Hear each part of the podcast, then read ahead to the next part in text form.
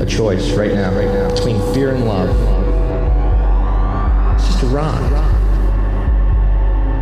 Out of the dark night of ignorance and into the shining light of truth. Expanding reality. A population of citizens capable of critical thinking. We don't see things as they are, we see them as we are. There's a, a level of reality where everything dissolves into an ocean of energy. We empower our experience by insisting on our authenticity. That's very profound. Very. Expanding reality.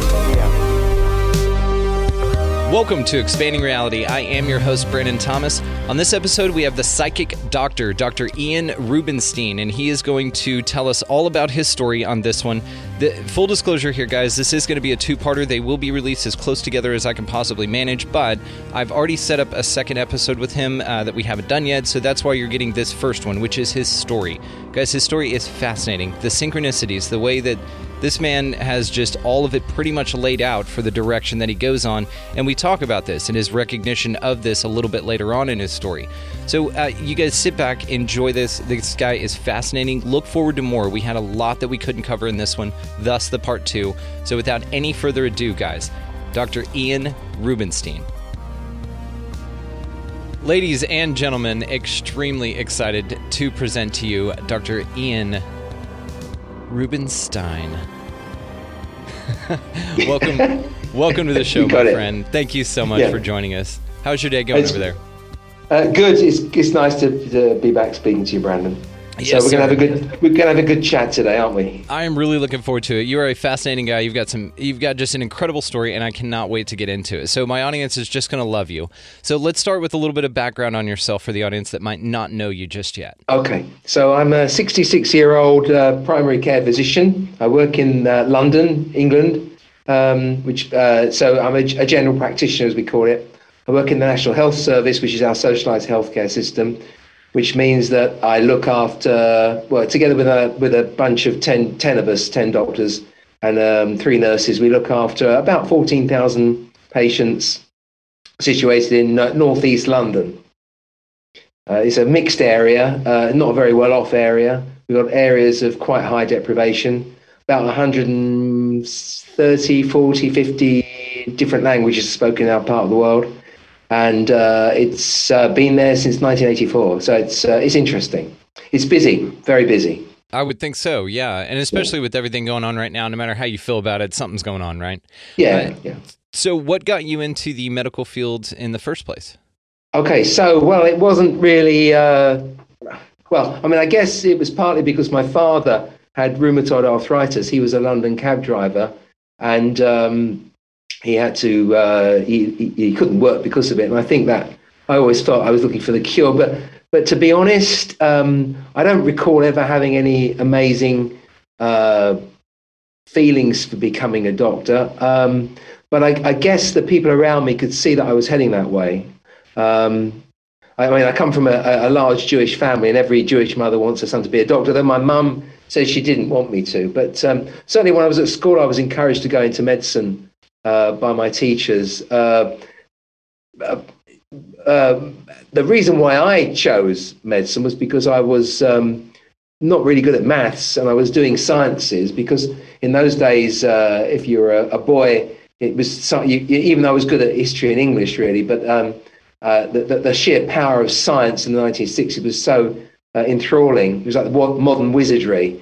I was captivated by, uh, you know, the, the moon landings, all this stuff. So I, wa- I really was wanted to go into science, even though I struggled with the maths. But I I had the great good fortune to be reached by a good maths teacher, a guy called Mr. Brewer, who got me through my maths exams. But it was never my strong point. Um, so I ended up uh, heading towards a, a degree, a biological sciences degree, and I wanted a, a job at the end of it because of the insecurities I had with my father losing his job. And I, you know, so I mean, a, a good a good secure job is becoming a doctor. It's biological sciences. I that that's that's my rationalization for going that way. But um, when I was at school, uh, you know, I was interested in all sorts of things, and uh, one of the things that got my interest was was consciousness because I grew up in the '60s when people were, were taking acid and stuff like that, and I was never into that. And I always felt that as human beings, we had much more power than than, than we knew, than we thought we had. Um, and I remember one of my friends, Alan Stockbridge, who was at school. He was taking acid, and I said, "Look, man, you don't don't need to do this. Let me hypnotize you. You can have a good trip. You know, just using hypnosis." And and I hypnotized him. He did, and after that, he told all his friends. And then I ended up um, having a, a, load of school uh, kids at school wanting me to hypnotize them. it was quite funny, really, because I went to quite a rough school.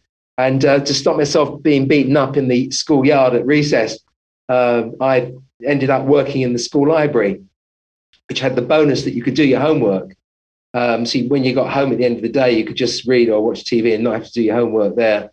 Um, and I mean, I, I wore glasses. I was a bit overweight. I was geeky. Um, and I was the most unlikely person to be, become suddenly this, this guru because all of a sudden the kids started coming up to me and wanting me to hypnotize them. And it reached a point where there were long lines of kids waiting in line for me to, to hypnotize them. And you couldn't get down the school corridor. I mean, it was, it was astonishing. What were some of the things that you would hypnotize these kids to see or do or anything like that? Like, well, why you name it. Coming back, you name it. I mean, the very first person I hypnotized was a girl called Kathy, and uh, I got her to imagine she had a steel rod in her arm. Then we got the school football captain uh, to try and bend her arm, and he couldn't. Uh, so that was in, in, impressive. Well, you know, uh, imagining they were chicken. Yeah, I was about to say. I mean, you can imagine a uh, child with that power and what. Yeah, absolutely. Or, or, or, making someone invisible. You know, like so they couldn't see something, they try and sit in a chair, and someone would be. I mean, stuff like that. That is one um, of the um, things I am fascinated with about hypnosis. I've heard of this doctor who called a daughter and son, or a daughter and father on stage, and he had like a watch, and the hypno- hypnotist hypnotized the father to think that the daughter was invisible. And then yeah. he held the watch up to her back, and the guy read the time or read an inscription on the back of it as if she wasn't even there. That is yeah, fascinating to me. I've, how you now, just delete I've, somebody. Yeah, I don't think I've ever had that, but I, I, did once. Just just as an aside, I I hypnotized a woman. Uh, I was fitting in an intrauterine device for contraceptive purposes, and I used to use hypnosis a lot just to relax her. And when I'd finished, she said, well, "That was interesting. Would you mind regressing me to form, you know, see if I could see a form of life. So while she was there with my nurse, I said, okay, let's do it. So I put her back into a trance. Um, it, it scared the bejesus out of me because suddenly her left arm and her left leg curled up and she looked really old. And um, I thought she had a stroke. When I tested her reflexes, she became hyperreflexic with an upgoing plantar response, which is exactly what you get with the stroke. Wow. Um, and, and there's no, I mean, you couldn't fake that. I mean, you, I mean, you you just you didn't know what I just said, but any doctor would know that means there's a stroke on that side. She certainly didn't know that, and that was you know that was generous. And I actually thought she had a stroke, so I quickly brought her back, and she was completely normal, and that really freaked me out because as far as I was concerned, she looked like she'd adopted the position and uh, you know the, the the body mannerisms and the reflexes of, of an elderly person who'd had a stroke. And after that, I thought, well, I'm not going to do that again. So that um, that was interesting. But that that was after eventually, obviously, I went to medical school and um, became a doctor. But but what what happened at school, going back to school, was I had all these kids being hypnotized, and of course, the school authorities got a bit worried about it. And uh, the deputy principal called me into her office, and she was very nice. She said, "Look, Ian, I do believe in hypnosis. I've got a degree in psychology, and I think it's real. But you, sh- you can't do it at school. And by the way, sign this disclaimer." I mean, she was covering her ass with paperwork, and that was in the mid '60s. That was very forward thinking. I mean, we're doing everyone's doing that now. Yeah, she was PC um, before PC was a she, thing. Yeah, she was ahead of the head of the game there. Yeah. Um, but um, she said, look, when you go to medical school, so she'd obviously picked, uh, had had had in mind that I was going to go to medical school. She said, when you go to medical school, they'll teach you this, but because they don't, they don't, they don't teach you this at all. Yeah. It wasn't until I was. Uh, studying as a to, to be a, a, GP. So in the UK, you have to go on what's called a training school. So you're a qualified doctor. You've done your internship, and then you're doing your residence posts. Um, and you do like a I did a four year scheme where you go through various different specialties. Um, OBGYN, pediatrics, psychiatry, geriatrics, general uh, internal medicine, and then spent a year in general practice as a qualified doctor, but learning as an apprentice, sort of learning the rules. And when I was doing OBGYN, um, we had a woman who had a hysterectomy and she'd had a catheter in and we couldn't get the catheter out. Every time we took the catheter out, um, she couldn't, uh, she went into what we call urinary retention. She couldn't empty her bladder. And she was in hospital for a week. And the specialist I was working with, she was getting very frustrated. And I said to her, look, perhaps I could try and hypnotize her. And um, she said, well, give it a go. And I did. And it was fine. And the specialist was so impressed that um, she started sending me private patients. So uh, after I done my, I did my OBGYN, I then moved into general practice for a year. And, I was a general practice trainee, and I was the only general practice trainee who had a private hypnosis practice, um, which was actually strictly against the rules. In fact, the guy who trained me in general practice, he's just he's just uh, he's become a good friend of mine. And I told him just a couple of weeks ago what I was doing, and he said, "You you never told me that." He said, "He said I'd have slated you if I'd have known that in the, in those days." I said, "Yeah, that's why I never told you." So, but it, it was, and I, I used hypnosis when I moved into my practice. I, I, joined my current practice in 1984, and I had a thriving hypnosis practice then, and, and it was very powerful, and I'd recommend it. The only problem is uh, the way it works in the UK.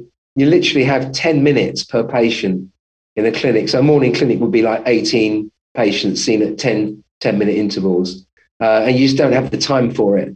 So at the same time, I was learning, uh, I was uh, uh, training to be a GP. One of the guys in the practice when I was training, he uh, got into acupuncture and he taught me some acupuncture.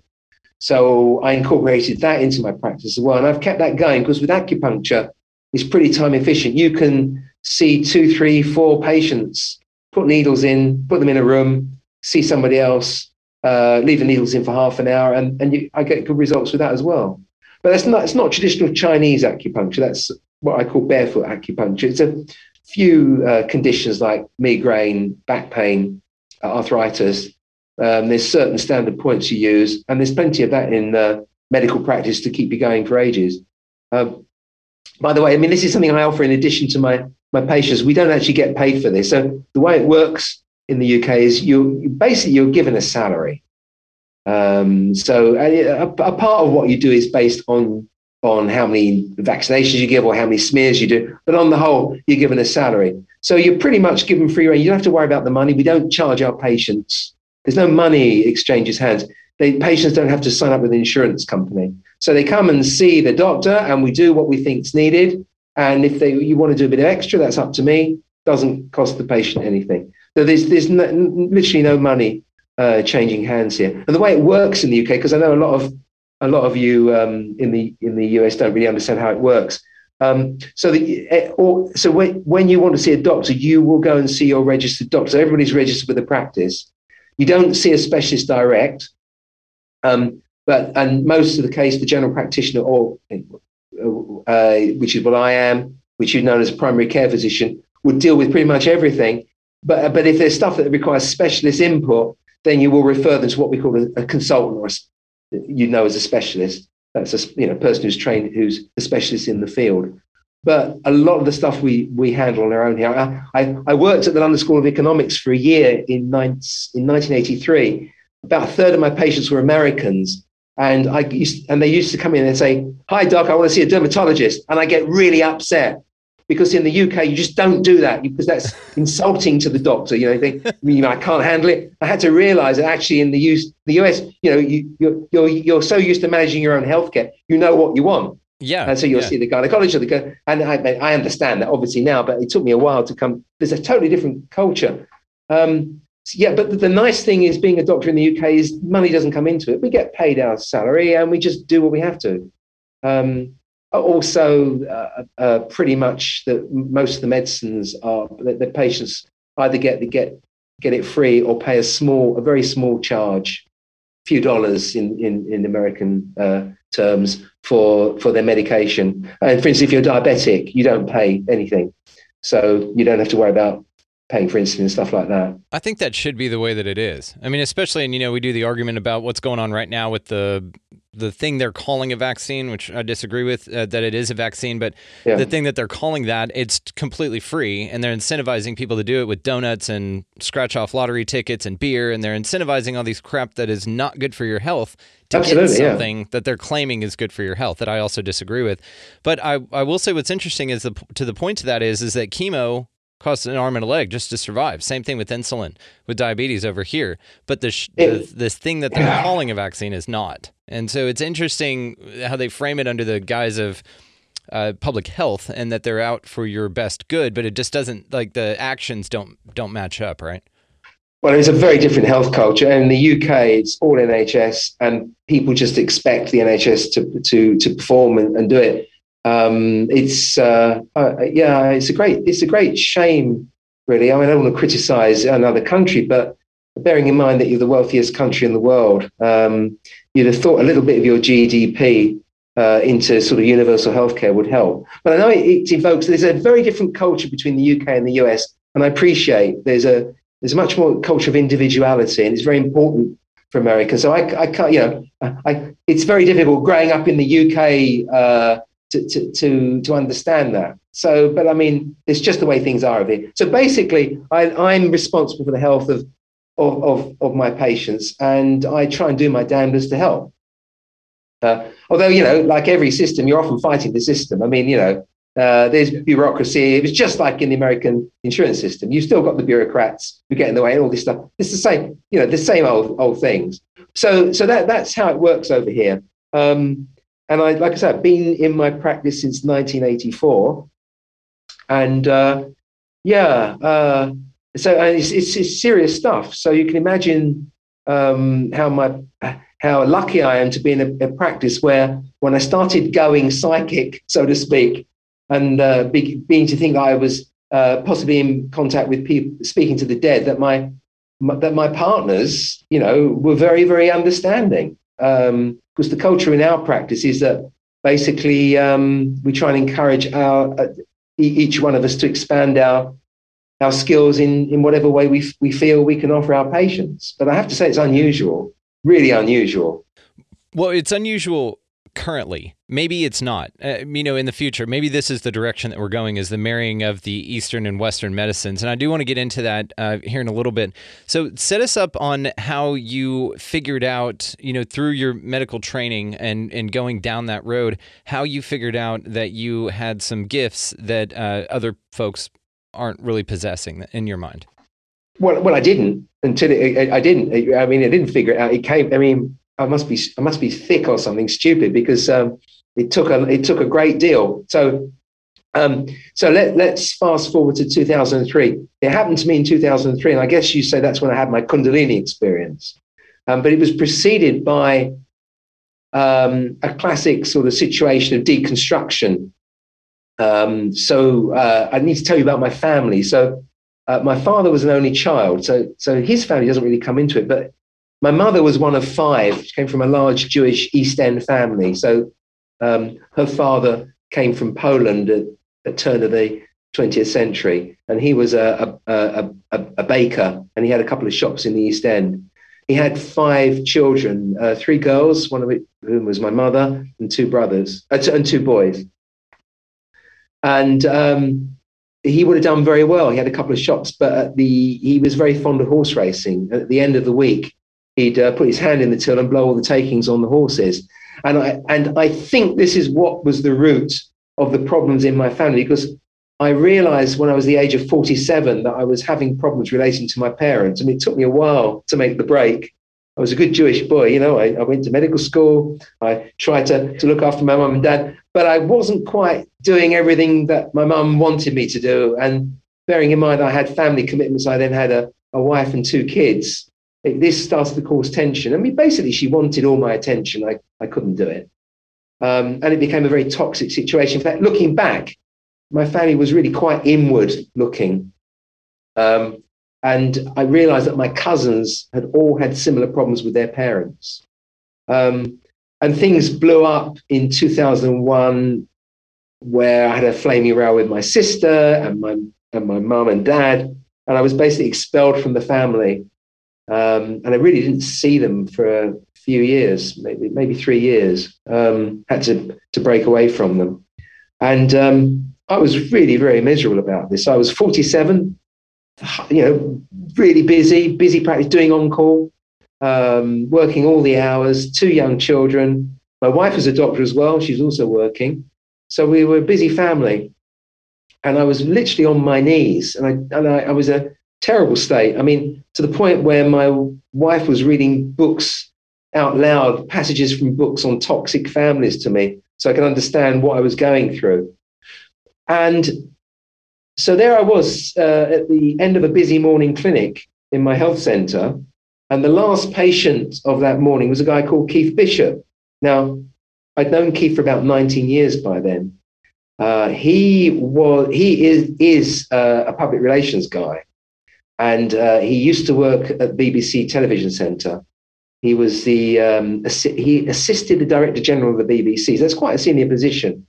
But he came from a, a working class family like me. In fact, he was born. It, it, his family lived in the area where my practice was, and um, he'd always felt like a fish out of water. That he was sort of in the wrong place, pretty much like I did, because I always felt that in the medical field that I shouldn't really be there because I didn't come from that sort of background. No one, no one in my family had even gone to university at that stage, or um, no, that's not true. I mean, my cousins had gone to university, but but my my antecedents hadn't gone to university and none of them had been doctors. I mean, they were basically, uh, uh, you know, from Russia, uh, Eastern European uh, Jewish immigrants uh, fleeing the ethnic cleansing in, in, in Eastern Europe in those days.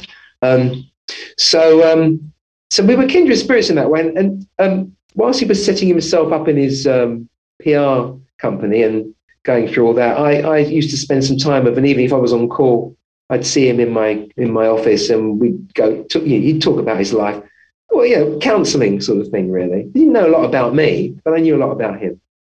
Um, so we had quite a good relationship. So this was the 4th of July, 2003, my, my personal Independence Day, when it all kicked off. So, uh, so Keith was the last patient of my morning clinic, and um, he, he tends to be a bit late. He's a bit unreliable, is Keith, really. He's a lovely, lovely man, and I owe him a lot. But he works in a field where it's all a bit lovey-dovey, and they say one thing and maybe it doesn't happen. Um, I mean, he works in the showbiz field, but he's very entertaining and he always tells me some in- interesting stories about showbiz when he comes.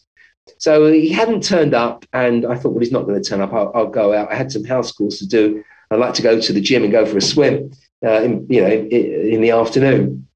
Tried to get up out of my chair, but I felt something push me back down. Tried again, something pushed me back down. And as, as I sat down the second time, my phone rang, and it was my receptionist Carol, and she said, Mr. Bishop's PA's been on the phone. He's at the local station. Um, he's sorry he's late. But he'll be there in five minutes. Can you hang on? So yeah, yeah, I'll hang on, but I'm not going to hang around all day. So he came into my room. He was red faced. He was panting. Yeah, he was out of breath. He'd run. He'd run from the from the station, and of course, I had to take his blood pressure. So I had to give him time to, to, to calm down. So he sat down in my chair, and I thought he was just going to tell me a few stories. He started off telling me some stories. He looks after a few famous people. And I thought, he, you know, he started to tell me some stories. Then he looked at me quizzically and said, Hey, Doc, I've got this man here. Um, he says he's your grandfather, the one you never met, and he wants to tell you something. And I thought, the first thing I thought was, that's interesting because I've been thinking about my grandfather because he was the grandfather I'd ever met, my mother's, my mother's father. Um, and I traced him to the root of the problems I had in my family because I think his gambling behavior caused all the insecurities that, that blew up in my face. Um, and my second thought was Keith's gone mad, and I'm going to have to sort of get him, um, get the boys in white coats round to get him admitted to a psychiatric hospital. But I mean, I said to him, "Well, are you telling me you hear spirits?" He said, "Yeah, I always have done." I said, "How come you never told me before? I've known you for years." He said, "Well, it's not the sort of thing you normally tell your doctor, is it? He'd think you're mad." I'm thinking, "Well, that's that's true. I think you're mad." but I, he said, "Now listen." He said, "Give me the benefit of the doubt." Um, I'm going to listen to what your grandfather's going to tell me, and then I'll tell you what he says. If he says anything that you don't like, it's, it's him, it's not me. I thought, okay, I listened. And then the next 20 minutes or so, he started to speak rapidly as if he was listening to someone over his shoulder. Um, he wasn't in a trance or anything, but he was like, like he was listening and very rapidly told me everything that was happening in my life, which was uncanny because there was no way he could know that. And then at the end of it, um, he seemed to sort of snap into around. He sort of uh, looked less dazed and said, "Was that okay?" And I said, "That was amazing." he said. Um, then he said to me, he said, my, he said, William tells me that you should be doing this. I said, who's William? He said, oh, he used to be my boss at the BBC. That when he died, he became my spirit guide. And I'm thinking, this is cuckoo, you know, you know, he's, he's got a screw loose. He said, you should be doing this. I said, doing what? He said, listening to spirit. I thought, listen to spirit? What does he mean? Spirit? Spirits? I don't know what this term spirit means. He said, you're like a man on the edge of a cliff. Don't be afraid to take a leap of faith off the cliff. They'll catch you. Um, and with that, he left my room. Um, he also said um, that, um, that, that I had a brother in spirit, which I denied. He said, Yes, you do. Your mum had a miscarriage before you were born, and your brother grew up in spirit. And I realized, I remember my mum did have a miscarriage before, sure, before, she, uh, before I was born. But of course, I also know that, that about 50% of women have miscarriages that we now know. So it's not, that's a lucky guess. He said, Well, look, he, he wants, he'll come to you tonight around about 11 o'clock. So I want you to sort of meditate at that time and see what happens. So at 11 o'clock that night, um, I kissed my wife goodnight. She went to bed. I went upstairs in the, uh, the upstairs bedroom in our converted attic and lay there, waited for my departed fetal brother to come, and absolutely nothing happened.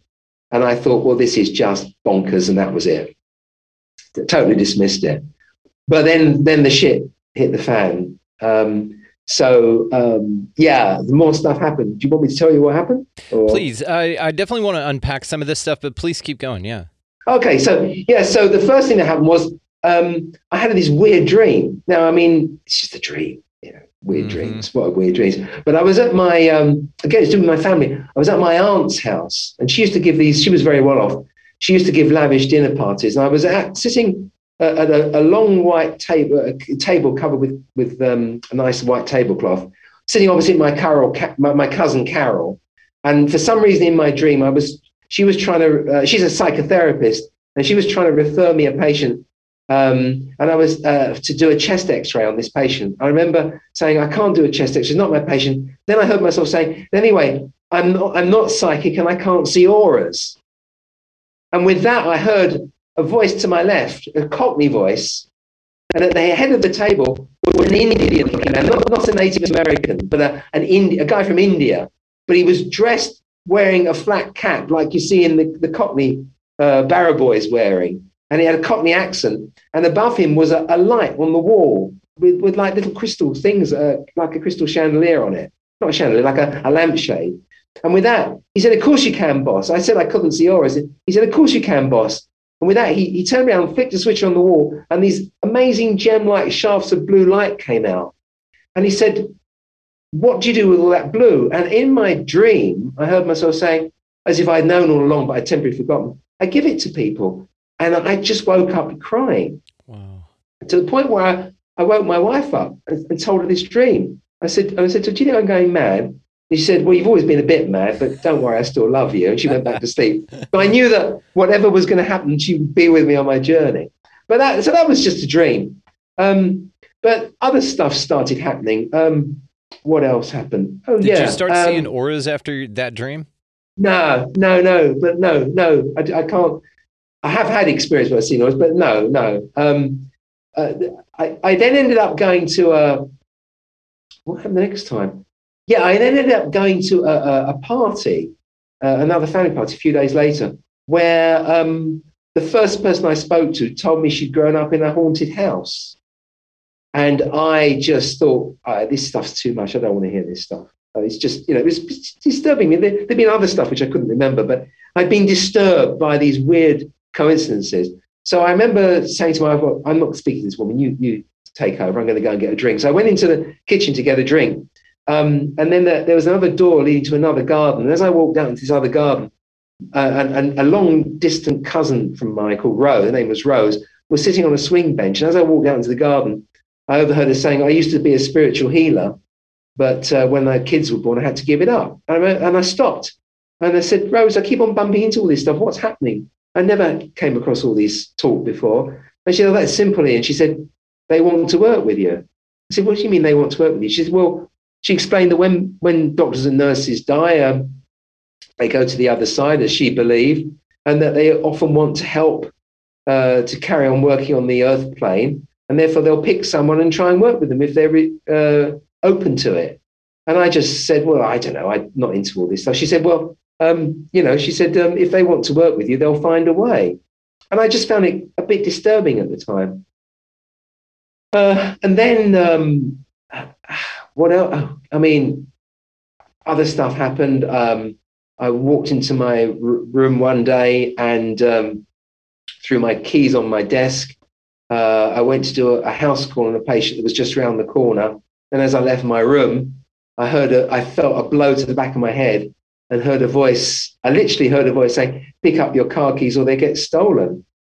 And um, I didn't. I thought I thought this is crazy. I, I, I, walked to the patient's house, did the house call. When I came back, um, someone had taken the key from my desk and uh, got into my car. Now, what happened was is that uh, was in the surgery, the doctor's car park, and there was a, a, a an apartment block uh, opposite, and someone had seen um, a shifty-looking youth uh, pressing the keys and uh, you know trying to get into my car, seeing which indicator lights flashed, and she'd phoned the practice, and they chased this youth away, but um, he'd run off with my car keys, got into my car, probably taken my prescription pad, maybe some drugs, and my mobile phone. So I had to report this to the police, um, obviously. So I had to go, there's a police station across the road from, from my practice. And when I went in there, um, uh, I had this weird incident with a, a, a, policeman there. Well, he wasn't a policeman. He was a civilian, uh, what they call it. There's the Metropolitan Police in London. They have police officers, but they also have civilian staff there. And uh, he was dressed in the civilian staff uniform. And uh, I had to report this, this crime. And um, he, he asked me my date of birth, and I told him what it was. He said, Oh, you're a Leo like me. And I said, Oh, are you into all this new, new age shit? I said, He said, Yeah, I'm, I'm a psychiatric nurse at the local hospital. I'm doing a degree in spirituality. I'm just doing this job to, to earn a bit of extra cash. So I said, "Well, you'll be interested." I, I knew I, I, heard a voice telling me my car key was going to get we're going to get stolen. So with that, he said, "Well, we were meant to meet."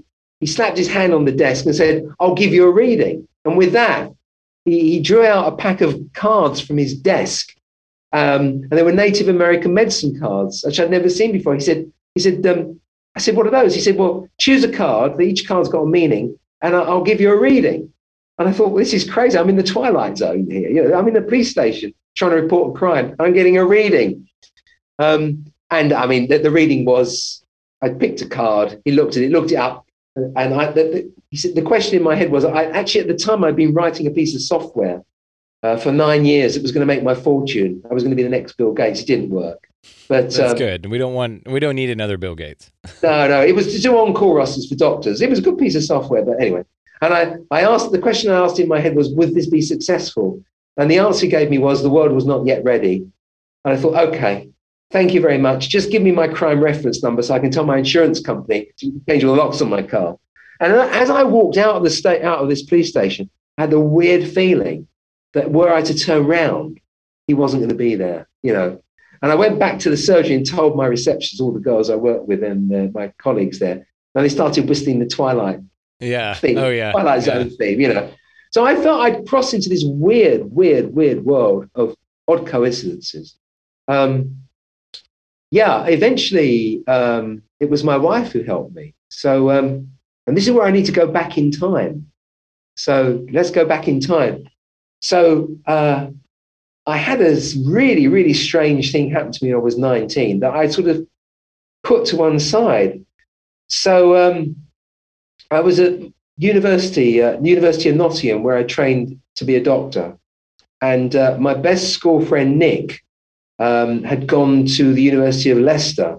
So Leicester and Nottingham are very close, about 30 miles separate. And I used to hang out with Nick a lot. I used to work really hard um, eh, when I was at Nottingham. And then I used to go and party with Nick because Nick was doing physics and his degree was much less onerous than mine. He actually used to run a discotheque so um, he had lots of friends, and they had some pretty wild parties. I got to know all his friends. So it was the first summer, summer 1974, first long vacation. And we'd all ended up back in London, back in our houses. And I was at Nick's house with my sister. um, and his girlfriend Felicity was staying over for the summer vacation. Now, the background to that is that my sister had a big crush on Nick, and uh, uh, Nick's girlfriend Felicity had a big crush on me. So it was all very intense. And I just started going out with my girlfriend, who subsequently became my wife. So it's all very adolescent, all very, very intense. Um, but to our credit, we, we never took drugs, we never smoked anything. We were, we were clean. I mean, you know, we weren't into that sort of thing in those days. So we were just drinking coffee and hanging out and um, uh, just talking and laughing and joking.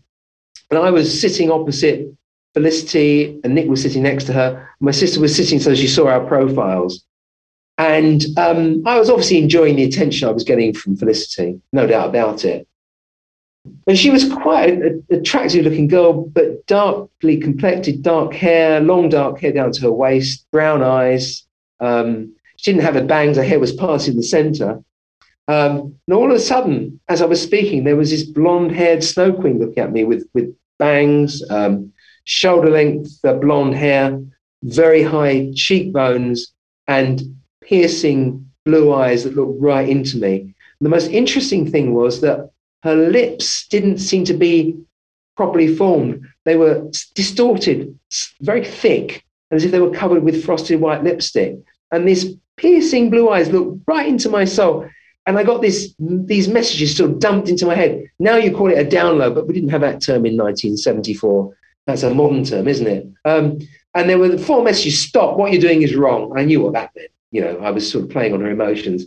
And then mark this know there's more to life than meets the eye, and one day you will understand. And that was, and that just, it, that literally blew me away. I mean, if you've ever seen Close Encounters of the Third Kind, when the flying saucer lands and the and, and and the ramp comes in, this white light comes out. It was like that, that feeling of whoa, but but no white light. But it was like, wow, I've been hit by something. And that precise instant, my sister, who was aged 15 at the time, started screaming at the top of her voice, My God, can you see those lips? Because she'd seen the profile and she'd seen, these really distorted lips that, uh, that Felicity's face was now sporting, I suppose you say. And I turned around to my sis- sister and said, What, you've seen it too? And um, looked back, and she was Felicity was completely normal. Now Nick and Felicity didn't weren't aware of anything happening to them, but they just saw our reaction. So, I mean, by this time, tears were streaming down my face. I mean, I, I, was upset, but not not not frightened. I was just I was knocked back by the emotion. Um, my sister was hysterically frightened to the point where she still doesn't like to talk about it. Um, so we ran around like headless chickens. Got into my my had my dad's car, and um, we we piled into my dad's car. Went round to my parents and sort of uh, woke them up at 2 a.m., but they weren't best pleased Next day, I phoned all my friends around, and my friend Steve said, "Well, I don't know what it, what this is, but my next door neighbour is a medium. Why don't you come and tell him what it was?" So, went to Steve's house the next day and explained what happened. And this this tall, gangling man, he was about twenty seven. We were all nineteen, prematurely balding, strange man called Keith Hudson, and he showed me his his book, which was a phenomenon of spiritualism, I think it was called. He said what you saw was a spirit guide protecting her from from from my emotional. I was probably feeding off her energies, you know, enjoying the attention. Um, and I and I thought, well, I don't buy spirit guides, Keith. You know, I can. It's not very scientific, is it? Um, it must have been a hallucination. But that means telepathy is real, which puts me in a bind because there's nothing in my science books that says telepathy is real either. But telepathy felt better than spirit guides for some reason. Um, it sounded more more scientific, you know, thought well, it's transfer. Almost like it, it almost refers to a science we haven't figured out yet, rather than something woo woo that cannot be explained by conventional means. It's a closer step. Yeah. Yeah, exactly. And I carry that with me all my life because what, what do you you what do you do with that? You so you park it somewhere. You can't factor it into your your your life. You just hive it away. And occasionally, I tell people, I tell people at parties but occasionally I tell my patients. So I remember once I had a guy who was dying and he said, Doc, do, do, what do you think there's anything afterwards? And I, I didn't know. I said, Look, I don't know, but this is the experience I had. And I know a guy who said that was a spirit guide, which would imply there is life after death. And when he died, his wife came to see me and said, That story you told, his name was Len, that story you told, Len, he found very helpful because he said that if, if an intelligent, educated man like my doctor had that experience, then that, that gave him some hope. Um, so that that was that was useful. But I mean, that's as far as it went. I mean, I had no other interest in it. I mean, um, so, I mean, I yes, I mean, I suppose that that's as far as it went. Another story which I ought to tell you about, which might put more light on it, is um, I actually have had a near death experience. And that was when I was age of nine. And that's probably now, now knowing that, knowing that with hindsight, I now think that's probably quite important. So um, in, in when I was a kid, the doctors took your tonsils out at the drop of a hat. They don't like to do that now. But um, and I scuppered myself really because um, like I said, my there, there, was some there was some abnormal illness behavior in my family, and I pre, pre, pretty pretty quickly figured out that if I had a sore throat, I got off school. My mum tucked me up in bed. She made me tomato soup and a buttered roll, which seemed a lot better than going to school. So I used to pretend I had sore throats, and eventually it reached a point where I had so many sore throats. She took me to see the doctor, and, he said, and the doctor said, "You've got to have your tonsils out, mate." So, uh, so that was it. So so there we are. So that so I anyway. So um, I ended up having my tonsils removed. Um, so uh, and that was that was a pretty minor operation. But I so I was age nine. I was in hospital. I had my tonsils removed, but I started um, bleeding from the, the operation. When they take tonsils out, they literally cut them out and they cauterize the, the, the it's called the tonsillar bed. But um, it didn't take with me, and I, I was swallowing a lot of blood and vomiting up blood. I remember being really ill and vomiting up a lot of blood. And I lost a lot of blood. Not, I wasn't ill enough to the point where I needed a blood transfusion. I couldn't have been that ill, but I was quite ill. And I had to have a, another operation where they cauterized it a bit, a bit more. Again, not a big operation. But anyway, it took a while to get hold of mum and dad to come and sign the consent form for the operation. So it took a while. So I remember being anesthetized. And then I remember finding myself in a tunnel so, but I was at one end of the tunnel. And in this dream I had, which I always thought was a dream under the anesthetic, I felt that there was this lot, big stalk, like a big umbilical cord, but much thicker, being unwound from the center of my abdomen, like taffy or molten glass. And it was sort of gently twisting round and going down this dark tunnel. I don't know, um, uh, gardeners have these black polytunnels, we call them in the UK. They're like hoops with wire hoops in, which you can grow um, grow uh, plants in. It's like being in one of those, a big one, but black. Um, and at the end of this stalk, which is being extruded from me, was a little light. And I knew, I knew that I, although my body was here, I actually was that little light, little spark. Yeah. And I remember it was going round the tunnel, the tunnel curved to the left, then I lost consciousness. Now, I always had that. And in fact, I used to tell that story a lot about the day I almost died. Um, and I stopped telling it when I had more stories to tell. And, and I actually forgot about it. I didn't even put it in my book because I didn't know the significance of it. Um, but of course, we now know that people who have near death experience, and, and, and you don't have to be at near death to have a near death experience, but you know, there was the tunnel, there was the light. Okay, I mean, I was the little light on the end of this stalk but it was definitely what you call had some of the elements of a near death experience. And I was in physical distress as a result. I don't think I was going to die, but nonetheless, I think you would call that a near death type experience. And we now know that people who have these often do come back and often then go on to have psychic experiences or other transformative experiences. So maybe it was that. And an interesting uh, point, echo from that, is that that took place in the hospital where I subsequently did my um, did my specialty training, you know. So I mentioned where I did my OBGYN and all that stuff. So when I was doing OBGYN, um, I, when you were doing emergencies, you'd have to um, sometimes do a what's called a D&C, where you you you scrape the the womb of a woman who's um, maybe she's got some bleeding thing just to stop her bleeding. That'd be done under a general anaesthetic. It's quite a simple thing to do. Even me as a as a junior resident could do that when I was on call. I wouldn't have to get my my, my boss in.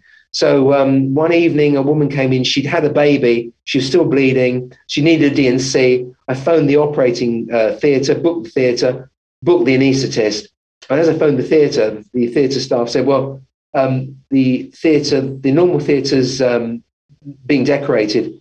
There's a different theatre. um, I'll, I'll show you the way. Someone came to get me to show me the way. And as I walked into this operating theatre, I just, I said, I've been here before. I just knew.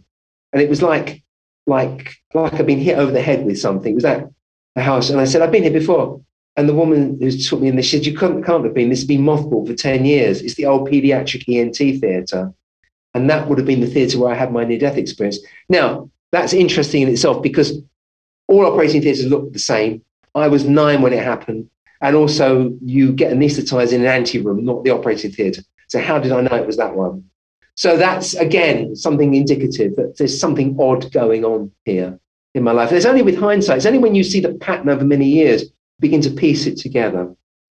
Um, so, yeah, so uh, I think that's probably where it all came from. So, so, so that I've told you the story now of how I met Keith Hudson, who's the guy who told me about um, Felicity's face. So fast forward to 2003 when I'm going through all this this time looking around. My, remember, my wife's heard the story of Felicity's face ad nauseum. I mean, she's sick of it. Um, and, she said, you, You've told it to everybody. There can't be anybody but you haven't told it to. Of course, after this, I'm now telling it to the entire world. She's given up now. She just said, You're obviously meant to tell this story." This is a global time, audience, man. You just told yeah, exactly. She said, "I never thought." She obviously meant to tell this story. Um, which, but my, now my my wife, um, thank God, I mean, she's Indian, um, and she's a lot more open to these things than I was from my background. Um, she's not particularly religious, but she's Hindu. And in her religion, um, they're very open to these spiritual experiences. So she's been really, really, really supportive of me. Um, and um, she was looking in the local paper and she saw a small advert, uh, uh, advertisement in the local paper for the local spiritualist church, the Beacon of Light Spiritualist Church in the borough where I live. And she said, um, and it mentioned that a guy called Keith Hudson was giving a demonstration of clairvoyance. They said, Is that Keith Hudson, the guy with Felicity's face? I said, Yeah. Um, she said, Well, we, we've got to go and we've got to go and see him and, you know, see if he'll give you a message. I said, I'm not going. She, she said, Well, we must go. And the reason why she said we've got to go is because the day before that, I've been telling one of my patients about all these weird coincidences that have been happening to me. And one of my patients is a guy called Dave Godfrey. Dave's wife, Rhoda, worked with my wife. Uh, so my wife's a doctor. Rhoda was a health visitor. And uh, I, Dave had a science degree, but he was actually a spiritual healer. He'd given up being a science teacher, was a spiritual healer. Very sensible guy. And I told Dave what's happened to me. He said, Ian, you need to join a circle. I said, well, what are they? He said, well, they're based at spiritualist churches, and um, uh, it's where they train mediums. I said, well, look, I, I'm, I'm a non-religious Jew. My wife's Hindu. People like us don't go to churches. And he said, this spirit want to work with you, they'll find a way. And the next day, my wife Poonam noticed this small ad and she remembered what, what Dave, who she knew because she worked with Rhoda, his wife, and said, That's why we've got to go. So this thing, she said, maybe the spirit world is giving you wants to give you a message. That's why we, we ended up we ended up there. But the very first time I met Keith Hudson when I was 18, he looked at me and said, Ian, you've got a lot of knowledge around. You don't know Unite, but you will one day. And I thought, well, you would say that. I was, you know, I was going to medical school. That's an easy, that's an easy win. So I didn't set much credence. Fast forward 2003, I'm sitting at the back, trying to hide myself away at the back of this congregation. And Keith Hudson's there, and he looks the same. I mean, I've lost all my hair. I used to have a beard, I had dark hair. I looked completely different. Keith looked the same. He, he'd already lost most of his hair by the time he was 27. And it was obviously the same man. And he gave everybody a message, fair clip, about 30 people in the, in the congregation. He gave everyone a, a brief message and he came to me. I sort of tried to make myself look small. He said, Sir, he obviously didn't know who I was. He said, You have a lot of knowledge around you. You don't know Unite, but they're telling me you will very soon, and you're going to be writing a book about it.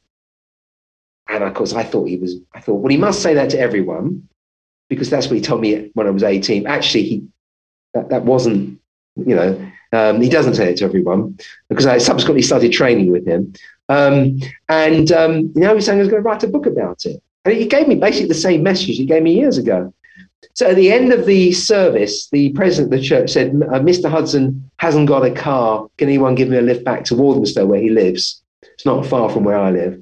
So I, I put my hand up and said, "Yeah, but only if he comes back to my house and has a cup of tea first. As I, as I raced up towards him, he took a step back because you get, as he said, you get a lot of strange people at spiritualist uh, uh, congregations, imagine, and I can come on a bit strong sometimes. So when I he said, when I saw he looked a bit horrified, I said, um, I said, Keith, it's Ian Rubenstein, the doctor. Um, remember me? He said, Yeah, I remember you, Ian. He said, I was just talking about you the other day to, to Ralph, another mutual friend. So he came back with me, um, sat in my kitchen having a, a smoke, and I realized that a lot of the mediums smoke really heavily. Back door was open. We, we, we caught up after 30 years of mutual friends. And um, I took him back to his, uh, dropped him off in the Walthamstow. He said, Look, Ian, why don't you um, uh, sit in my circle. so You don't have to be a spiritualist. Um, he said, I don't call myself a spiritualist. I call myself a seeker after truth. Um, and just see what happens. So that's how I ended up, uh, for a laugh, really, sitting in a circle with a bunch of uh, East Enders, really, uh, from London, sort of the earth, mainly working class people, pretty much the people I grew up with. Um, very different, having a very different experience from what I normally do working as a doctor with a bunch of doctors. And that's that's the brief story. It's fascinating, man. You you've had just such an incredible journey just along this path of walking between two worlds and this is something i do want to get into i'm gonna i'm gonna wind back some things that i've been thinking about and um, noting here as you've been talking about it so we'll do them in reverse order from most recent to so something that's interesting about uh, what you guys are talking about about uk doctors seeking other forms of practice and over here in the states, man, uh, doctors make quite a bit of money. Now, you come out of medical school with about three hundred thousand dollars in debt, and that's a whole separate uh, challenge that we work with over here institutionally. But they don't leave their medical practice making however much they make a year to go into mediumship or spirituality no matter how advantageous that feels for them the money is generally of course we're generalizing but over in the UK it may be possible just something that you've been talking about just about the medical industry over there and how you've got a fixed salary really no additional things or no riches, you know, to be made over there because of the way it's set up. And it seems like then UK doctors in this example, seem to be called more to do something additional to their medical practice, if not leave it altogether to go do something else. Now, do you think that that's a calling, or do you think that it's because they have the opportunity to perhaps financially gain for it doing something? Well, it's a generational thing. My, my generation, I, am a baby boomer, and I went to university on a. I came from a working class family. I had a full grant. Education was free. I had a grant to sustain me at university. Um, in my, I was my generation uh, with flower power, hippy dippy. Money was nothing. You know, it, it was dirty. And and my generation of doctors in the UK, it didn't come into it. Money didn't come into it. You work for the NHS. You work for the good of the patient. It was very much a calling, actually. Yeah. What's happened now is is uh, now, now my, my my son's doctor is in his thirties. Um, that generation, a lot of them had the same problems. They've been burdened with debt. They've come out with they have student loans. They got a lot of debt they become more money orientated. Yeah. Um, I've never been particularly money orientated. I mean, you do. I mean, I mean, I'm not. I'm not. It pays well, but it's not the sort of super salaries you hear in the United States. No, no way. It just doesn't work like that because it's a nationalized industry, basically. Right. You know, it's, it's a government service. Now, you can you can have a private practice. I mean, I mean, you know, there is a. a, a, a I, I mean, I, I had my private hypnosis practice, which I never made any money from because I used to give the money to my practice because I was uh, I, I, was a new junior partner, and everything I earned was for the good of practice. But um, if you're a specialist, say a cardiologist, you would have your NHS practice, and then on the side you can earn quite a, a lot of money. So, but not not as a primary care physician. I mean, there's nothing in it. I mean, basically, it's a free service. I mean, you can't compete against free service, and that's not what you go in for. Yeah. So, so the ethos the ethos is different, but the ethos of my generation is very different. So, because the pressures are different. This is a good um, point. The generation versus, I mean, even like you said, what your son's experiencing now. And, you know, it's interesting because there aren't a lot of doctors here, even if they have power, again, we're generalizing, that leave their practice to come uh, in their minds take a step down or a pay cut uh, if it if it if they are money motivated. There are some doctors who get discredited and disbarred for doing things that are way more acceptable where you're located. Because if somebody tried to hypnotize somebody in a medical office, you know, they'd lose their license. It's not a recognized science; it's pseudoscience, and this is something I do want to touch on with you because I'm very interested in it. So, um, let me ask you about Felicity's uh, face real quick before we Yeah, move on yeah, to the next one. So, did she shift into a completely different person, or was there a second face overlaid on hers? That's a really good question, Brandon. I don't know because it's, imagine you're looking at someone, and all of a sudden there's somebody else there, and and it only lasts a few seconds. The interesting thing is, subsequent. No, so Keith Hudson um, uh, loves old books. He's mad about books. He's got this largest collection of old spiritualist books going way back to Victorian days. And, when I, and, I, and of course, I got really into that. I started reading a lot of them. He gave me a lot of books to read. And one thing I, I realized was that the old spiritualists talk about the ectoplasmic buildup. Yes. So they saw a lot of this physical stuff, which we don't see so much now. But they would say that the it would the, the, the ectoplasm will build up from the ground upwards, hmm and the face would solidify from the top, the figure, and then the lower bit would take time to solidify.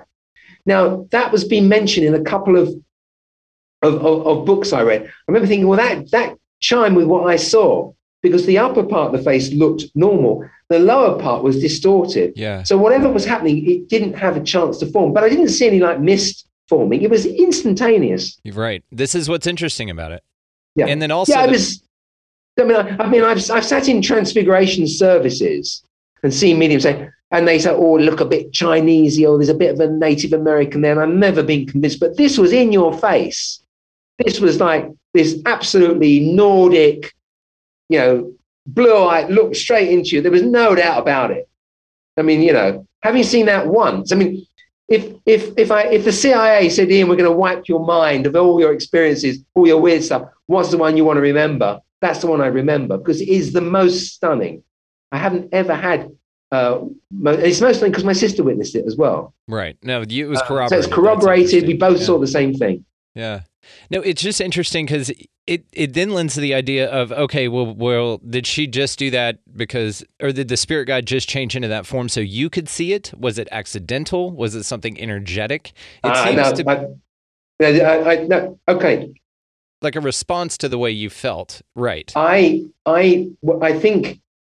Well, I mean, this, have you have you ever heard you've heard of the Enfield poltergeist case, yes, haven't you? So, um, once my once it started getting known that I, I was a doctor in Enfield, then my my practice covers that area it happened in. So word got around the medical field that I was interested in this stuff. And one of the doctors who was friendly with my wife, she worked with him. He looked after one of the guys who researched the Enfield poltergeist case in the seventies, a guy called Maurice Grosse. And he said, "Why don't you come, come round and I'll play you all the tapes and tell you what I saw at the Enfield poltergeist case, uh, as you're interested in this." I spent some time with him, and when I told him what happened with this his face, he said to me, he said, I think, and I didn't tell him I was training as a medium. He said, Ian, I think you and your sister are undeveloped mediums. And and he thought that the, the energy was coming from me and from my sister, and actually was a physical manifestation. It was probably her spirit guide, he thought, but it was using our energy to manifest. But I've never done anything like that before, and I don't know. But that was his theory. And this is one of the most interesting things about your story. It seems like a lot of people who can do things like this that aren't it's it's not considered necessarily um, extra. It's just normal to them, like super super normal or supernatural. They consider it natural. It's not a big deal.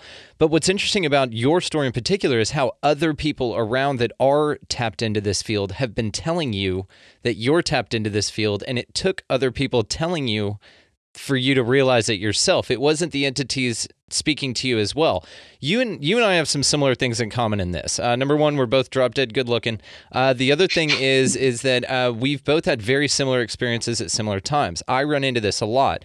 I speak to a lot of mediums and people who are not connected at all who tell me, "Hey, your spirit guide's here and wants me to tell you X," and I don't experience that it that way. Um, I, I'm also not a medium, and nobody's ever said you're you're basically just like a medium that doesn't know it yet. That's not the point. The point is, is other people have to tell me things that they can see that I can't, but that benefit me whenever it's uttered. So it's either a placebo effect, it's and, and maybe that's the way they operate, just in subtlety, which is acceptable. Another thing that was interesting is your 2001 family break. I went through the same thing in 2001. We were different ages, but a couple years apart. But we, I went through the exact same thing, man. Um, so another thing that you'd mentioned that was fascinating to me is ghost doctors that then talk to you but encourage you to do more holistic or Eastern medicines rather than physical treatments that they well, I, themselves. I haven't had that. Well, I mean, I haven't heard them speak to me. okay. May, maybe they've been encouraging me. I don't know. I haven't had that experience. I have had experience with spirit guides, though. Some really mm-hmm. weird stuff. the the the, the thing about the Doctor Ghost thing is fascinating to me, simply because of what what you'd mentioned about it about other people telling you know being told hey you know maybe try this avenue instead. And it's almost like these doctors who were doctors in their physical life then move on then gain a better understanding or a little bit of clarity and then institute that rather than the stuff that you are taught in medical school or anybody's taught in medical school this is what's so interesting about you in particular is that you walk between worlds and i'm i'm curious to know how you adapt b- between both practices because they seem Oh, to be at odds with each other but have you found a way to marry them together Yeah, I think I, I well, it's difficult. First of all, you've got to understand is that I haven't given up my medical practice. right Um, I would never charge for mediumship or anything like that, and I wouldn't do it. I mean, I, I like being a doctor. I mean, I'm, I'm I've got to think about retiring. I mean, I've reduced my hours, but I'm actually still doing seven days a week. That's another, that's another question. I won't burden you with that. Um, the big problem, of course, was being struck off.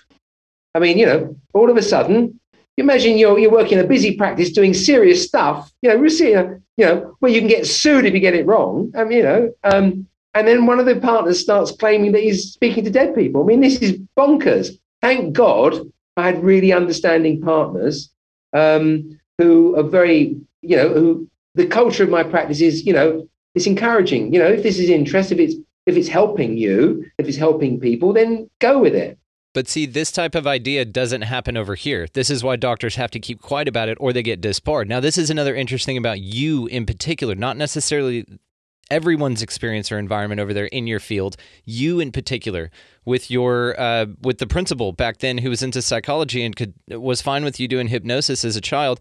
You got it, it's almost like this luck. You know that you've Yes. got around you constantly because Yeah. you're Yeah, yeah, yeah, encouraged abs- to do this. Yeah. It's fascinating. Yeah, absolutely. And I mean, I'm sure. I mean, I, I, I, I sure. I mean, I don't know anything, but my working hypothesis is is that our lives have a pattern. Yeah. Um, that I mean, uh, for instance, um, uh, how I ended up going to Nottingham Medical School. I can tell you the story with that one. Um, I was going to go to different medical school. Uh, I'd applied for two different medical schools, and one of them wasn't Nottingham. And then I bumped into a, a, an old friend from school, um, and he uh, just one day I'd been transferred. I, I used to work at the public library system, and um, I worked at a regular library. And for one day, I'd been transferred to another library when I was choosing the universities I wanted to apply for. And I bumped into this old friend who was six years older than me. He'd, be, he'd been a prefect at school when I was 11, and I respected him. And um, he was asked me what I was doing. I said I was applying for medical school, and he said, "Have you looked at Nottingham?" I said, "Yeah, but I didn't fancy it." He said, "Oh no, you should look again." And he gave me a lift home. And as he as I got out of the car, I remember leaning across the passenger seat to me saying, Ian, make sure you look at Nottingham. It's going to be a good medical school. And I did, and I changed my mind. And I ended up going there, ended up meeting my wife. Um, and uh, about uh, that, that, so that was in 1973 when I went to medical school. And I hadn't seen this guy since then. And then one day I'm in the local library um, in now in the late 1990s with my wife and two little boys in tow. And I, I realized that there was a guy there who looked like this guy whose name was Leland Lewington, the person who told me to go to medical school. And um, he had a, a younger wife and two little boys in tow, a bit like me. And I nudged my wife and said, I think that, that's Leland Lewington. She said, Who's he? I said, he, He's the guy who told me to go to Nottingham. And that's how we met. Um, so it's thanks to him that we're here and our boys are here. So I'm going to go and thank him. So I went up to him and said, um, Are you Lyndon Lewington? He, he, he looked a bit blank and took a step backwards. And he said, Yes. And I said, um, He used to twist my ear and call me idiot child, by the way. I said, You used to twist my ear at school and call me idiot child. You told me to go to Nottingham. Um, I went to Nottingham and here's my, and I met my wife as well. Here's my, my children. And now I'm a, a doctor locally. Thank you very much. And he went white and said, he said, oh my God. He said, I remember that. He said, after I told you to go to medical school, I decided I ought to do a medical degree as well. I'm now a specialist cardiologist at Hammersmith Hospital. And here, this is my wife, who happened to be a nurse who works at the same health visitor, at the same, the same health practice that my wife, who's also a doctor, worked at. And here are my two little boys. At which point, the, um, the the librarian who was listening to us said, "Can you two be quiet? I've never heard such a funny story in all my life."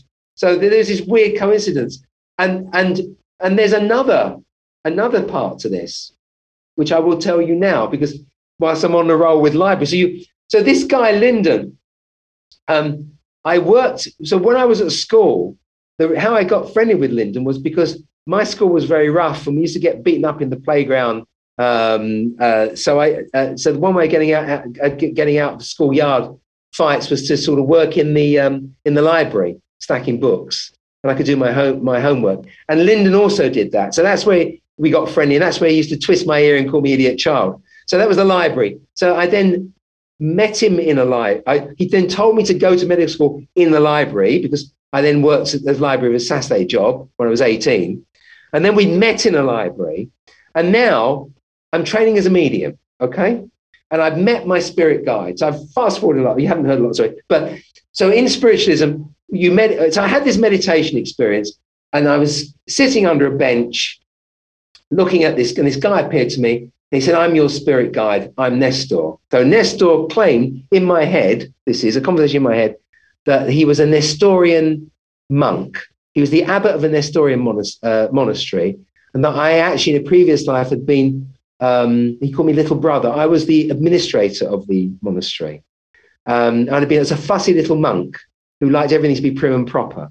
And he explained to me that that's why I like office equipment. That's why I like computers. That was hangover from that life. Because believe me, I mean, all my life I've been fascinated by office equipment catalogs. Mm. I'd get like, you know, I'd get them and look through them, like staple machines. When I was a kid, I actually made, had a whole office. I had headed notepaper, everything. I just made it up. It was, I, I love, I love, I still love that sort of thing. Who else looks at office equipment catalogs, you know, and enjoys it? So he said, that's where you get it from. He, he said, in fact, that's why, that's why you chose to be reborn into this century. Which I thought was a really crap reason for being reborn. I'm just here for the office supplies, guys. I mean, I'm just here for the office automation. I mean, it's bonkers, isn't it? But maybe he's right. Anyway, so so anyway, so I, I I'm having this internal conversation. And it's driving me nuts because up to this point, I've been giving fairly simple messages within the group uh, of people I was trained with, which I'll tell you about in a minute. But the idea of interacting with internal voices, that's a bit schizophrenic. And, you know, here I'm a, I'm a doctor, you know, I've got to get a handle on this. Is this stuff real? Is how can it be real? So I'm, I'm, I'm in a library choosing some books. I also want to buy a pair of sunglasses. So I've got these a load of books in my hand, and suddenly I sense my guide. It could be me, I'm not sure, saying, Ian, you're late for your meeting. This is a Saturday morning. I'm not working. I, so I'm having this little conversation, the conversation in my head. Um, who are you? I'm Nestor, your guide. No, you're not. You're me. No, I'm Nestor. I want to prove it to you. Ian, put the books down, go into the shop to get your sunglasses, and then go into the drugstore. Drugstore's called Boots. It's a uh, drugstore. So I thought, oh, or you'll be late for your meeting. And I'm thinking, I'll go along with this. This is crazy stuff. I, I literally put the books down, walked out the library, went into the shop called Millet's, got my sunglasses, and then I walked just across from there is Boots Drugstore. So I go into Boots Drugstore. As I go into the door, I thought, now what? And as I walk in through the door, there is Lyndon Lewington No way. with his wife, Kay. Absolutely. And I look at him and he looks at me. I said, Lyndon. And he says, Ian. I said, Lyndon, what are you doing here? He said, uh, just filled out a prescription. What are you doing here? I said, well, I came here because my spirit guide told me I was going to meet you there. Well, not you, but actually I was going to have a meeting. And it turned out to be you. and his wife, Kay, looked at Lyndon and said, Lyndon, you know, as if it was this guy. guy I realized I was looking like a complete stupid idiot. So I said, nice to meet you, Linda. Nice to meet you, Kate. Span around on my heel and went out. and So, I mean, how the hell does that work? library, library, library, the same guy. I mean, I just don't follow it. I mean, you mentioned co- the word coincidence, and I was not coincidence. Well, this is the thing, right? I, I It's think put that, up job, isn't it? Right, and this is it, right? It's not. It's synchronicities. Now, something that you're saying about spirit guides, I've I've got a lot to say on that. I but I am I am fascinated by the level of synchronicities that your life has embodied. Now, if you look back at it, everything having to do with the library, well, that's where knowledge is found. I mean, that's you're you're in a sense and what's interesting too is all of your correlations to higher consciousness or high strangeness have occurred in a place with books with knowledge where you're supposed to get this western style, uh, you know, knowledge from, not this Eastern hippy dippy stuff. It, Now, yeah, I mean, I, I've never noticed that. It's a very good point, Brandon.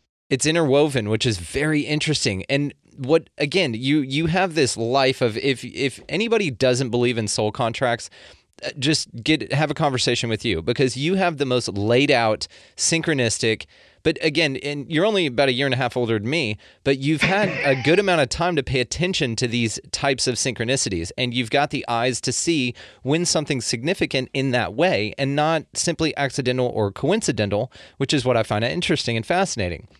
So I, I have way too much stuff to talk to you about on this episode. I think that I am definitely going to have to have you back because we have some deep dives that you and I need to go into. Um, but just due to timing, there is one more thing that I want to talk about before we wrap it up. And then you and I are going to schedule another one of these because you are fascinating, man. Uh, so, what, what do you think is the idea between the marrying of the science and the philosophies. Because you have been given a very left brain education but you've always tended towards the mysterious rather than you are extremely dialed into it or not. It just seemed pretty ancillary to you. So again it speaks back to that the fact that it's not supernatural it's just pretty natural. It's just something that happens and that you're pretty dialed into it. So, has what do you think that is? Do you think that that's the next step for medicine? Like actual medicine is where we start getting a little bit more holistic. Uh, well, this is this is where it gets a bit sad for me. I mean, I when I trained in uh, general practice, um, the field was dominated by uh, in the UK a guy called Michael Balint, who was a Hungarian psychotherapist who took a holistic view and he looked at the psychological Yeah. aspects of family practice. Really important. So, the, so the way I say it is, when you're a medical student, you get to make learn how to make a physical diagnosis. When you qualify as a doctor, you begin to realize it's not just physical, there's the psychology, and that's very important. Very important. When you go into family practice or general practice or whatever you call it, primary care, you're dealing with family, you realize that the you make a social diagnosis. Yeah? Social diet. You've got to see the patient in context. You've got to see their illness in the context of their society, and what it means to them, how they got it, food they that all that sort of stuff.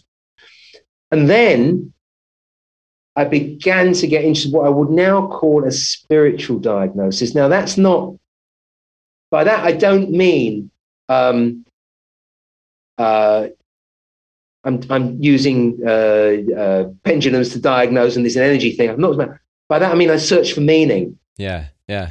But the next phase is what does this mean to the person? What does it? So I spent a lot of time, uh, time even before I got into this, I was always asking my patients, what's the pattern of your life? What does this mean to you? How does this illness fit into your life? What have you learned from it? Um, but that's what I call a spiritual diagnosis. Um, but of course, there's all the other stuff, the energy side stuff may or may not be real. I don't know. I mean, look, I, acupuncture works. There's no doubt about it. Yeah. A lot of it doesn't fit in with Western style stuff. Um, but maybe there is an energy, a subtle energy, or maybe what we call energy is actually information. I think physicists get very upset when you talk about energy, but I tend to think that we live in an info an infoverse. Nice. It's about information, um, and we could talk about that. I mean, we had a brief discussion when we first met about the idea of your your user interface into reality. Yes. yes. Um, so I, I mean, I, I don't think we've got the context. Personally, I did hope that when I ended up speaking to dead people, because I do get messages, we haven't talked about that, but eventually I ended up getting, putting in messages from seemingly deceased people. I and, and using that as bereavement counselling, and it's very very powerful. Um, I I did hope that that's something I can introduce more widely into medicine, but I'm afraid certainly the way medicine's going is going very, very scientific and technical. I love science and tech. Don't get me wrong. I love science. I like the technical sides of it, but eventually that will be done by a robot or an AI. And this is the this is the point, right? Is because it does seem to be more automated and more technologically Mm, centric. mm, so uh, mm. they're doing this for a number of reasons. Maybe it is to not truly diagnose. I mean, and uh, like I said, you and I have a long conversation to have about medical industry. I think that this episode is wonderful because it's set up your backstory and it's set up where you are.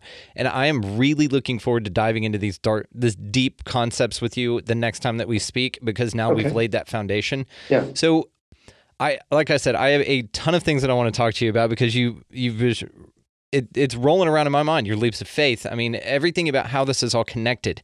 So let's do this. Um, i'm going to leave everybody on a teaser and then you and i are going to schedule another one very soon. Like let's get this in pretty quick while this is fresh. As far as time goes though let's wrap this one up for today. So if you don't mind tell my audience where they can find you. We're going to leave them on a big cliffhanger but the next episode we have we're going to go balls deep on it Okay, well, if you just Google my name, you'll find it. I've got a website. It's not the best of websites. I don't really maintain it very well, but I this is my website. book. I think it's it's quaint, it's perfect. You've got the videos from your spiritualist church, and it's, it's brilliant. Oh, well, if you just type in uh, Ian Rubenstein uh, or Dr. Ian Rubenstein, you'll find it's www.drianrubenstein.com. But um, there- there's my book, Consulting Spirit, which outlines my journey. I will now turn that off. Um, yeah, I mean, it's. Um, yeah, I mean, what can I say? It's my it's my journey. I'll link to your So- website for sure, Okay. so that everybody right. can find you there. Um, but guys, stay tuned because him and I are really going to go into it next time, man. Uh, I can't thank you enough, man. This has been wonderful. Your story is fascinating, and we are just getting the tip of the iceberg here. Really looking forward to the next one. Okay, nice to see. Uh, we'll, we'll get together again soon, Brandon. Thank you for your time. Definitely. Thank you, sir. Okay, cheers.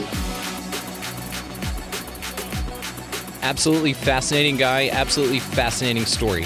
So stay tuned for part two, guys. It will be released pretty soon here, but go show Dr. Ian Rubenstein some love. He does some incredible work. He is, if nothing else, he's got a wonderful heart and he's got an incredible story. So uh, go down in the show notes for all of the ways to find him, and uh, that's how you can do it. So, uh, as far as this show goes, guys, you can find us at expandingrealitypodcast.com. That is where the links to all of the socials will be found, as well as the YouTube video of this will be linked directly from there as well. Patreon's over there, and y'all know how that works. So, thank you so much for your contributions. You guys go out into your week this week and get out of that left hand lane. Do something nice for somebody else. Pick up a piece of litter. Uh, by nice, I mean just buy somebody a cup of coffee. Hold a door open. It's not hard. We live in a society. Let's let's enjoy each other out here. Uh, if you take nothing else from this show, guys, go out into your world this week and every week, and y'all just be good to one another. Thank you so much for listening. We'll see you next time.